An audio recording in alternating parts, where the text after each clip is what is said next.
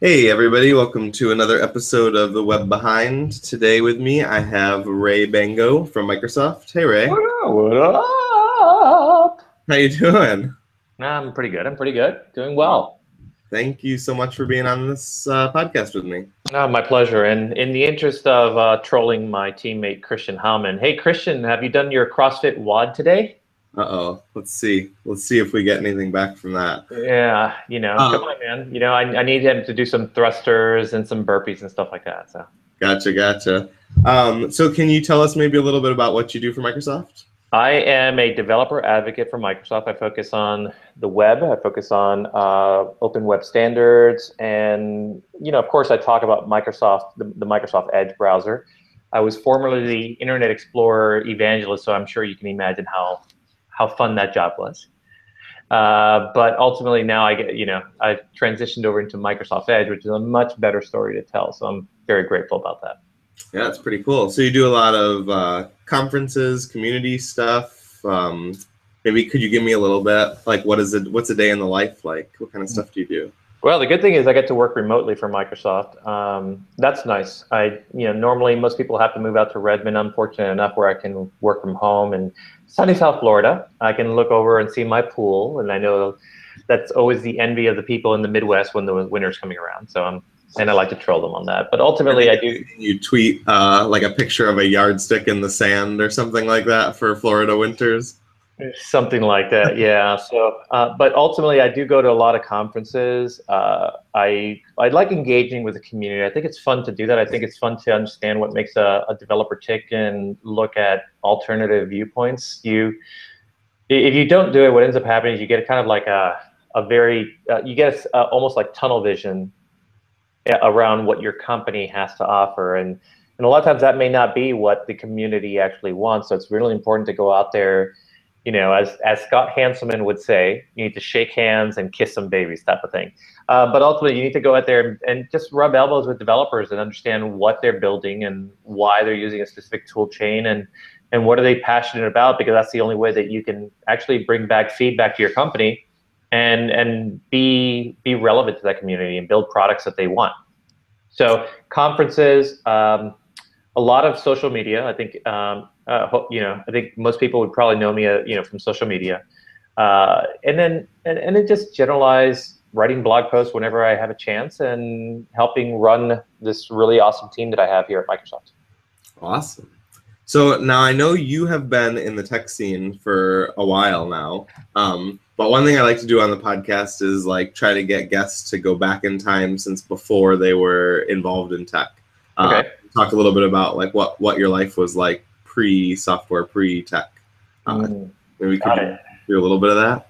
You know, it's funny because I know you and I kind of chatted about that uh, a couple days ago, and the funny thing is, I don't, I don't recall a profession. I, let me say, I won't. Re- re- I don't recall an adult part of my life that didn't involve tech because I started, I started in software development at a very early age. I, I think I was 21 or 22. I know that I started back in 1989, so uh, shortly after I graduated from high school and uh, finished two years of college, and I said, "All right, I'm going to start working professionally as a software developer."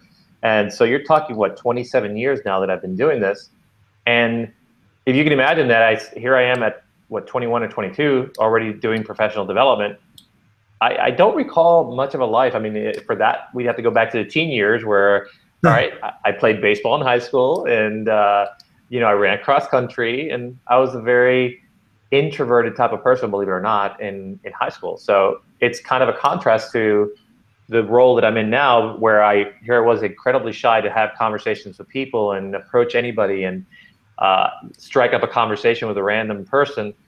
And now my job is to be that person to go out there and kick off conversations and speak in front of crowds and not, for all intents, at least put on a persona of being an extrovert. I, and I think I'm kind of a, it's a dual thing. I, I'm a little bit of an introvert and a little bit of an extrovert. And I think it's a nice balance where I can have some time to myself where I really don't, I don't need to be in a crowd, but I also like to be out there engaging with the community.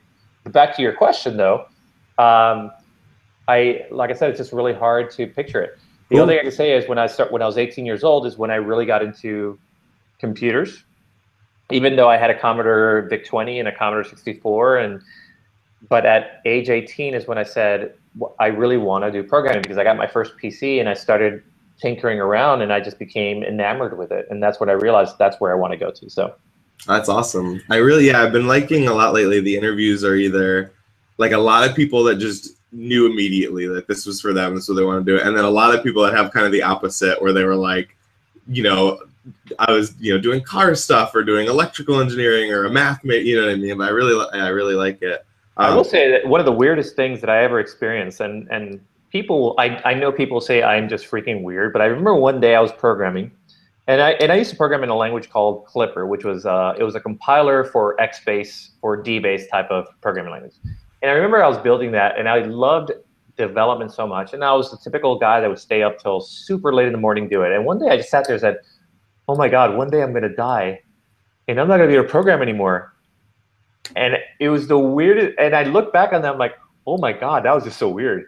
Yeah, that is a, that's a pretty that's a pretty deep thought and a pretty deep uh, love for what you do, though. I think yeah. that speaks volumes. That's pretty cool. But it was I, I it was this it's this love that I that I have for the code. When I when I get a chance to actually sit down and code, I, I actually really get deep into it, and it's like I, my fingers start flowing again. I that muscle, that brain muscle that uh, that you have for all these different code, you know, code attributes, things like that that go into it, and they just start flowing. And there's something that's really cool about it. And so, um, would I say that if I didn't, if I died tomorrow, I'd miss coding?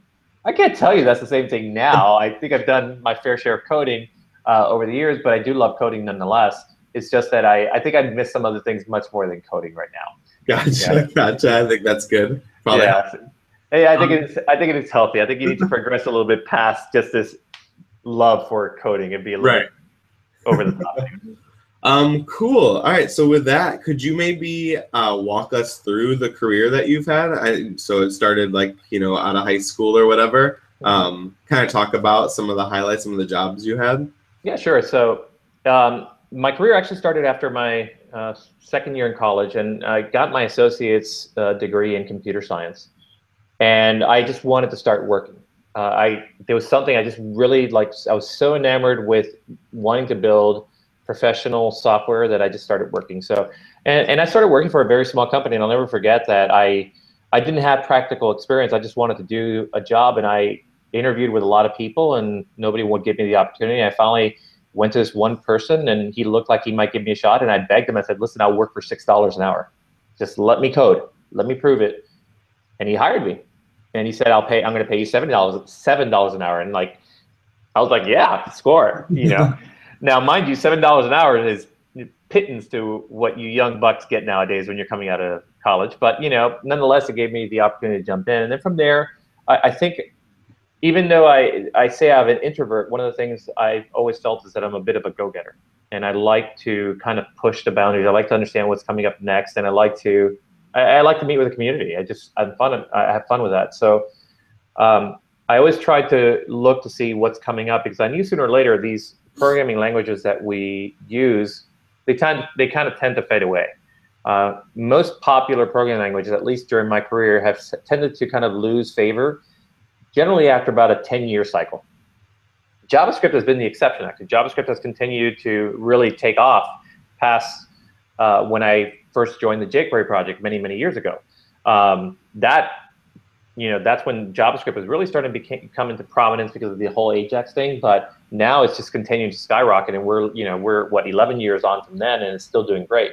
But you know, I went from programming in Clipper to shifting into client server development in the enterprise, working with a product called Power Builder, which was an object-oriented um, IDE that, um, or an IDE that gave you object-oriented features. Uh, it had like a scripting language, but you build classes. You had all the typical buzzwords of uh, O in there, which is great. But it also gave you a really easy way to connect to high-end relational database systems, which was one of the critical things, and that's why it became so popular. And then, um, then eventually, I shifted over into Cold Fusion when the web came around, and I started. I think, like many people, it's like I just got into building a web page, and I was like, "This is freaking cool." And then, of course, though, my because I had the experience in database systems, I wanted to know how do I tie that into a database so I can render stuff. And I went down the route of traditional ASP. But when Cold Fusion came around, I just like fell totally in love with it and just drove on that, and became very in tune with the community. Became a member of Team Allaire, and and I think that's kind of a an example of the whole developer advocate thing. So when I was working with Power Builder, I was a member of Team PowerSoft, helping the community you know, be an advocate for PowerSoft and help them solve problems. And then when I went over to Team Allaire, same thing, helping the Cold Fusion community kind of solve their problems, but also advocating for Cold Fusion. And uh, it's, it was kind of a trend where I always, I've always kind of revolved around the community and helping them out. And then eventually, uh, I kept hearing about Ajax, Ajax, Ajax, Ajax, and I really thought Ajax was some kind of new technology. And I remember buying Headfirst Ajax. I think it was an O'Reilly book. And I'm reading through it. And I'm like, oh, this is JavaScript. And I was like, okay. And so then I tinkered with Ajax. I thought it was like one of the coolest things, you know, to piece all these little pieces together and be able to render dynamic data. Uh, but I wanted to have a, I wanted to be able to use a library that I could depend on to normalize a lot of the DOM nuances. I didn't really want to fiddle with that if I didn't have to. I wanted to kind of abstract as much as possible, and that's how I got involved with jQuery and that turned out great. Uh, John Resig uh, kind of saw my participation in the forums and that I was helping a lot. He asked me to lead DevRel for the jQuery project, which is great. That's how I started cutting my teeth in the DevRel community, in DevRel, uh, all up. And eventually I ended up going to work for Mozilla.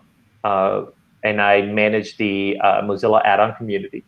So some more DevRel stuff, some more community management stuff, and still kind of doing development. And then eventually ended up coming over to Microsoft because Microsoft wanted to spark up a new site that was focused on HTML5, CSS3, and JavaScript, and it was perfect timing. And so went over there, and they had a team that was all remote, and I got hired by Scott Hanselman, who a lot of people know as you know very very a big advocate for remote development. He's Mr. .NET, but he's also Mr. Open Source now, and uh, very in tune with the open source community and all the things that are going on. So now I've been at Microsoft for five years. I had a stint at Telerik for a little bit. Telerik's an ISV that helps uh, developers across a broad spectrum of products. Um, and I was a director of development for director of developer relations for a while, and then came back to Microsoft to help be the evangelist for the web, uh, web standards, and Microsoft Edge. Awesome. So, I think you are the first person to actually uh, complete the start to finish career. Usually, I think people feel like they're talking too much and they stop, but that's awesome. Yeah. Um, but I do want to dive into some of those things because they sounded really interesting. Mm-hmm. Um, so I guess the the first one, which I've heard a little bit about, um, is is you were like, what was it? It was like John Resig's kind of original hire or something like that. One of like one of the first hires onto the jQuery. I don't know if it was the foundation then, or uh, could you just tell me a little bit about what things were like? Um, yeah, yeah, sure. Period of time.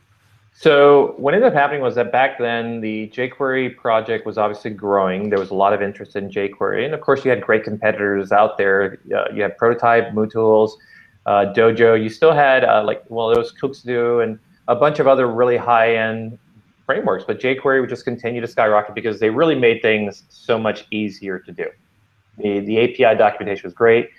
And the one thing that we as a team always prided ourselves on was ensuring that the community had the help that they needed. That we were always thinking about community first and that we made sure that no matter what, we treated everybody with respect. And this was even before the team formalized.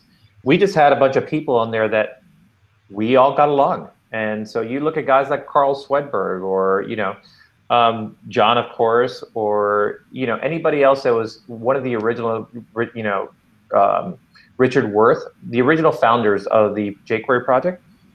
And the the key the key thing that we all had was this desire just to help. And there was we didn't expect any rewards. We didn't even expect to have a team. We just we loved jQuery. So eventually, John wanted to form a team. He wanted to kind of formalize the structure of the jQuery project, and and I think he also wanted some some help. He want, he realized he can't do everything by himself, so he started asking people to join the team. Now I can't say that I was number the, the number one hire. I don't know what number I was. Um, I can say that I was one of the original founding members of the jQuery team. So when the jQuery team was officially formalized, I was one of the the first ones on that team. So I know it turned out great. And he said, hey, you're really good at bringing community together. You had good, community insight. I had the enterprise experience as well, which was really valuable because a lot of enterprises were asking about how do they use jQuery.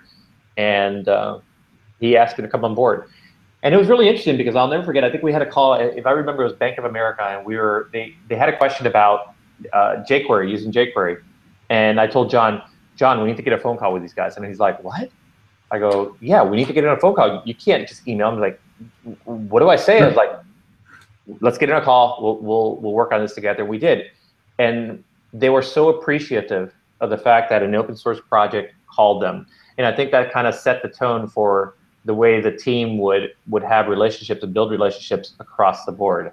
And yeah, there were times when we'd pick up the phone with an individual developer or a corporation. It didn't matter. If somebody was really, really in need, we, we were there to help them out. So it worked out really yeah, nicely.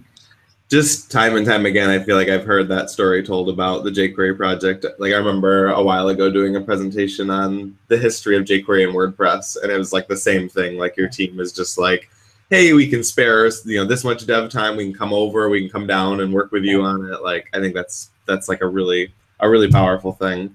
And I love the fact that it came top down. It was something that John John was really an advocate for, and and it just trickled down. It wasn't like there was only a part of the team that really believed it. It's like everybody John led by example, and that really drove everybody to, to go you know follow him because we believed in what he was doing, and we and he demonstrated as well that if you serve the community that you'll get the results you want. And so everybody on the team just followed his lead on that. John was really instrumental in defining that which is great. That's and i and i have to tell you that i find very few open source projects nowadays that have that same same mentality. So um, i would urge anybody who does an open source project to think community first more than just what the product has it's going to be uh, yeah i think that's great so can you tell me a little bit more about Mozilla? I actually didn't know that you worked uh, worked there. Um, how long were you there? So I can't remember how long I was at Mozilla. I'm going to say it was something like, I think 18 months. But I can say that it was one of the most rewarding experiences I had. So Mozilla is a unique organization. Um, I came in when they were still like, I, I'm going to say about 200 people. Now it's much bigger. But the one thing I always loved about Mozilla was that um, you could do what's right for the web. There was no profit motivation, um, and it's great. It's but it's a catch twenty two. I you know one of the things that you want to do what's right for the web, so you obviously you you you always go in there with altruistic um, thinking, and the community is so passionate and they they love Mozilla. Um, but I also feel like I want to help developers be successful financially as well. I want them to help businesses. And at that time, it was just a very different mentality. It, everything was about let's make the web open. Let's make sure that software is as free as possible. And and I think Microsoft ultimately ended up being that much better fit for me. Even though it was tough, it wasn't easy at first because clearly Microsoft was the 800 pound gorilla that everybody looked at it like, ooh. Um, but I think having worked, been on the jQuery team, and I was on the jQuery team when I joined Microsoft, and then having worked at Mozilla gave me a different perspective. It made sure that I have a really good understanding of what the open source community uh, appreciates, and it gave me an appreciation for what open source is about. And that kind of gave me the runway to go into Microsoft and also bring that thinking, not just thinking, all right, I need to push Microsoft, Microsoft, Microsoft. It's more like I need to push things that make sense for the community. And if Microsoft happens to have something that does that, that's great. And if not, okay, that's fine. Doesn't mean that Microsoft needs to be in every conversation. Yeah, so now, speaking of Microsoft, you've had kind of this uh, interesting career there, where you were at one time right working for IE, which was like, I mean, during times where it was really not well looked upon, um, and now you're kind of getting, in my opinion, from my view, kind of this reward of you know a lot of hard work that they've put in. Um, yeah. where you're, you know, on edge, and it's like all this cool open standards and all that. What's yeah. that experience been like? I mean, you've kind of been on both sides of it with Microsoft at this point.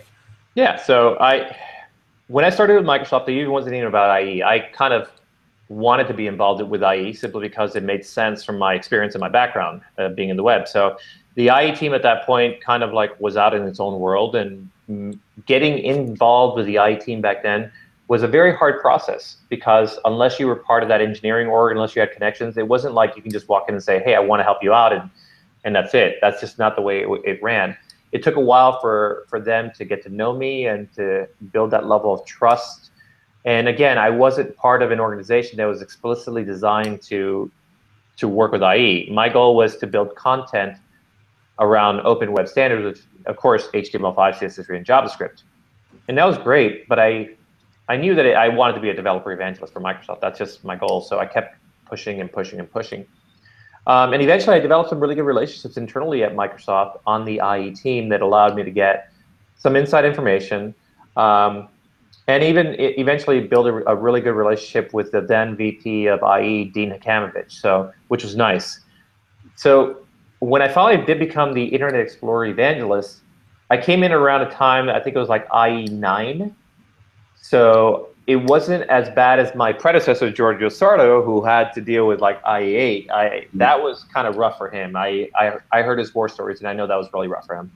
I came in at a little bit better time when the IE team was really focused on improving standards, uh, improving standard support within the browser, and trying to revitalize IE in the eyes of the developer community and the user community.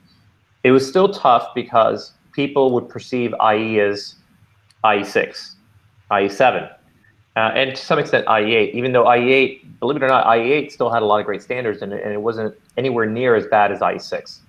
Nonetheless, there was still quirks in there and people would look at that and I'd get the jokes and I'd get the, the looks and the, oh, you work for Microsoft, why do you, you know, why would you even, why would I even talk to you? You don't care about the web. And, and then of course, developers at that time started using MacBooks and it was interesting because MacBook, MacBooks became more pervasive around, I'm going to say about 2000, 2010. Even though they were starting to use it, they really took off in usage around 2010, maybe 2011. That's where it really started skyrocketing. And so, of course, that makes the conversation that much harder because if you're on a Mac and you don't have IE, then you can't really test. And getting developers to buy another machine to test IE was really, really not a good conversation. So we continue to push forward, but we started making inroads when we offered VMs. Uh, that helped to demonstrate that we were serious about them, giving tools that they could test on. We kept beating the drum around web standards and focusing on that. Uh, that was a big that was a big thing that gave us more credibility when we're having conversations about web standards and not about Internet Explorer or some kind of proprietary technology. So it made it a little bit easier, but the conversations were still very difficult sometimes. And of course, you'd go into a presentation and there was the IE slide there, you know, making fun. And I remember, remember, I, will never forget this one that I went to a conference uh, called StarTech. Loved the conference, and in fact, I wish I can go back and do it. But at that point, I didn't. There was some other great guests there. Paul Irish was there, Robert Nyman, Stephanie Rewis, uh, Jonathan Snook, some really good people. So Robert was working for Mozilla. Paul, of course, was working for Google. And I remember they're getting these rave ovations. Oh, Mozilla, blah, blah, blah. And then I come on stage and I go, "Hi, I'm Rey Bango. I work for Microsoft," and the boos rang out. Oh man! And I'm like, "Are you kidding me?" And then so thankfully it was in Chile, and I I speak Spanish, so I spoke Spanish, and somehow I guess that the, there was a Hispanic connection there, and it kind of like quelled things, and I I won them over with my Spanish. And then, but yeah, afterwards, I still got some really heated comments. Some people were really like passionate about their dislike of Microsoft. So things have changed obviously very uh, dramatically now. Um, I came back to Microsoft specifically because Microsoft Edge showed the promise that I had always hoped for, um, and developers have taken to it. Can I tell you right now that there's a bunch of developers that have switched to Windows so they can use Microsoft Edge? No, I wouldn't tell you that. But the thing is that at least now Windows is in the conversation. Uh, I hear developers all the time saying that they would consider Windows now because they feel like it's a better experience, especially since, for example, we announced Bash. Yeah, that was a pretty big deal. Uh, but ultimately, they feel like at least the browser is not IE. They're happy about that. They're happy that we're putting in new updates. You know, we talked about some of the newer features that we we're that are already in the preview builds, whether it's web notifications or uh, WebRTC 1.0, which was a big thing. Those things all matter, basically and then people are seeing that we're trying hard to keep up with the web. We're trying hard to add features that matter, and we're trying to keep the browser updated. So that's that's a radical change, and it makes me feel at ease when I have conversations, and I don't feel like I have to justify Microsoft's existence in the browser space yeah. as much. Uh, I say there's still some people who I have to talk to, but it's not as much as I used to. That's great. Um, cool. So I guess just a couple of last questions. Um, if like this podcast is, I think, mainly geared towards people that are starting off in their career. Um, I was wondering if you had any advice for people that are, you know, just getting started right now. You know, in a lot of ways, things have gotten easier to mm-hmm. learn development, but in other ways, it's gotten a lot harder as there's just, you know, a lot of fracture in the community. There's so many different paths you can take.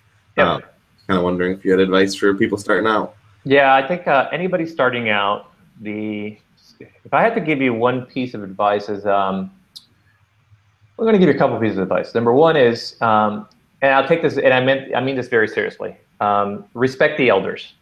Uh, I know it's it sounds weird, but there. One of the things that I've seen quite often is that as you get a little bit older, um, you have a lot of great developers that are coming in, young developers that have a lot of great ideas, and sometimes they tend to kind of um, uh, brush aside these developers that have been around for a long time. And believe it or not, they've been around the block for a bit. They may not be using the most whiz bang tools or the cool and shiny, but their ability to um, to break down a problem and come up with a solution, they probably have th- they've probably seen things that you haven't. So if you give them at least an opportunity to work with you and listen to them a little bit, that'd be great. And then if you actually uh, approach it from the perspective of hey, I'm going to help you get out, you know, learn this new shiny tool because it's going to help you in X, Y, Z. I, think that's that's an, an added benefit. You're it's the best of both worlds because you get to benefit from their experience and then they get to benefit from your ability to learn. And in my and I'm going to admit this, young people have this ability to learn very quickly. I mean, I but I, and a lot of that has to do with their availability of time and and also the resources that are available to them. Uh, so I I know you and I have had lots of conversations about technology, and I look to you sometimes to to learn new things. Even Node, you know, I look to you for Node advice because I don't know I don't know everything, but I do know a lot of things, and I hope that developers will feel comfortable coming to me one day and saying, "Hey, how do you do this?" and I'm able to solve it. It's building that mutual respect, no matter what your age is. And then the other thing I can recommend is that now that I'm, you know, at age 48, so substantially older than a lot of you, you guys um, don't lose track of the real world. Life goes very fast. And I can tell you, and you, you might have heard it from your parents. I'm not your dad and I'm not your mom. I'm telling you as this as a guy who's living this right now. It feels like just yesterday I was getting into this business. And we're talking 27 years on, and it feels like it was a, you know, a snap of a finger. Don't lose the opportunity to experience the real world because you're sitting in front of a computer coding all day. Take life in because no matter what, your job will be there. A lot of people feel like they have to program 10, 15, 20 hours a day. You don't. And I think spend time learning, spend time coding, definitely take it in, but spend an equal amount of time living life you know whether it's hanging out with your partner whether it's going out for a walk whether it's taking a vacation take vacations okay? Take them all right? Enjoy life because it's just it's fleeting it goes by very fast and um, and, and just take it all in. Uh, otherwise you'll look back and say damn i didn't do that. And thankfully i've lived a pretty good life so far and i hopefully i'll have at least another 30 or 40 years before i kick the bucket. Um, but I, I never want my friends or anybody listening to this podcast to not experience life and what it has. So there you go. Yeah, no, I think that's awesome. I think it's really important. And uh, yeah, I think it is easy to lose sight of the real things. Yep. Um, oh, wait, it, there is one last thing. If, yeah, uh, okay. I will say this from a career perspective. This is really, really important. More than your programming skills. Develop your your communication skills, your social skills, and your emotional intelligence. Your ability to be able to effectively convey your thoughts and manage your interactions with your peers is so critical to your success. That's how you will get people to follow you wherever you go. Um, if you are the type of person that cannot communicate, if you are the type that's confrontational, if you are the type that doesn't understand situational awareness or has no filter, your ability to succeed will be incredibly limited once you start moving further in your career. So unless you're going to have your own startup and you'll be the build the next unicorn and you don't have to worry about it, if you plan on working for a long period of time, make sure you develop those skills because it'll be important as you get to uh, get further in your career. Yeah. So I think that's it. Yeah. No, that's awesome. I think those are all really good. Um, and then I guess specifically also, I know I get a lot of like writing questions about getting jobs, interviews, that like the actual, you know, landing a job. Um, mm-hmm. do you have any advice specifically about like things that have worked really well, or maybe things that you wish you had done differently as far as um, you know, like networking, finding a job, interviewing for a job, those kind of things?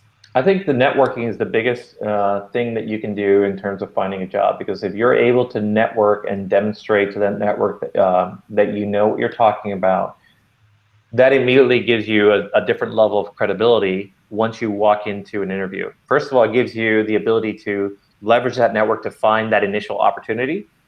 And if those pers- those those people recommend you for an opportunity, that immediately gives you a, a notch above every other candidate. It's it's for all intents it's what's called a reference, basically. Mm-hmm. And you're being referred to uh, this manager, this hiring manager, by somebody who theoretically they trust. So by doing that, you're you got that leg up. So I would say build your network. Again, it goes back to that communication skills that I was telling you about. If you're able to do that, and of course, make sure you can actually back up your your your, work. Uh, I think that's going to be the single biggest thing you can do. Technical skills, those are things that can be certainly developed. Uh, and if you're listening to this podcast, chances are you're a software developer and you put in the time that it takes to develop those skills. But if you don't have a network, nobody's going to be able to see it unless you, by you know, by the stroke of luck, you have the most popular open source software product out there. You need that network to bring you that visibility that's so important in finding the great opportunity. And also equally important is um, make sure you don't jump around too often. Uh, I see that a lot in Silicon Valley because it's just too easy. Obviously, if, if you have a layoff, if the opportunity is just not right, I understand it. But try to make a commitment for a while because that's valuable. And a lot of hiring managers will look at that. I know that in the Valley, a lot of people jump around because you know opportunities abound left and right. Um, and I know that the saying that you know loyalty doesn't matter anymore, but um, consistency does matter. That does matter. So I would urge you guys to at least stick it out for a little while and learn as much as you can before saying, you know, I've been here six months and somebody's offering me ten thousand dollars more. I'm going to make a move. You know, so yeah. Awesome. Yeah, I think those are great. Well, cool. I think that's yeah, that's all I had. Um, some really, really great insights there. Uh, thank you again so much for being on. No, thanks for having me. I appreciate it. And um, you you do realize that we have a, a date with a lightsaber and a super circle super circle that you are going to lose. It's going to be a battle you're going to lose. And we will film that, and I will, if I win, put it up on the Web Behinds website. So it's it, we're going to use Periscope for that one to live right. stream it. that sounds good. All right, so stay tuned for that in the in the in the coming soon section. There you go. All right, thanks so much, Rey. No problem.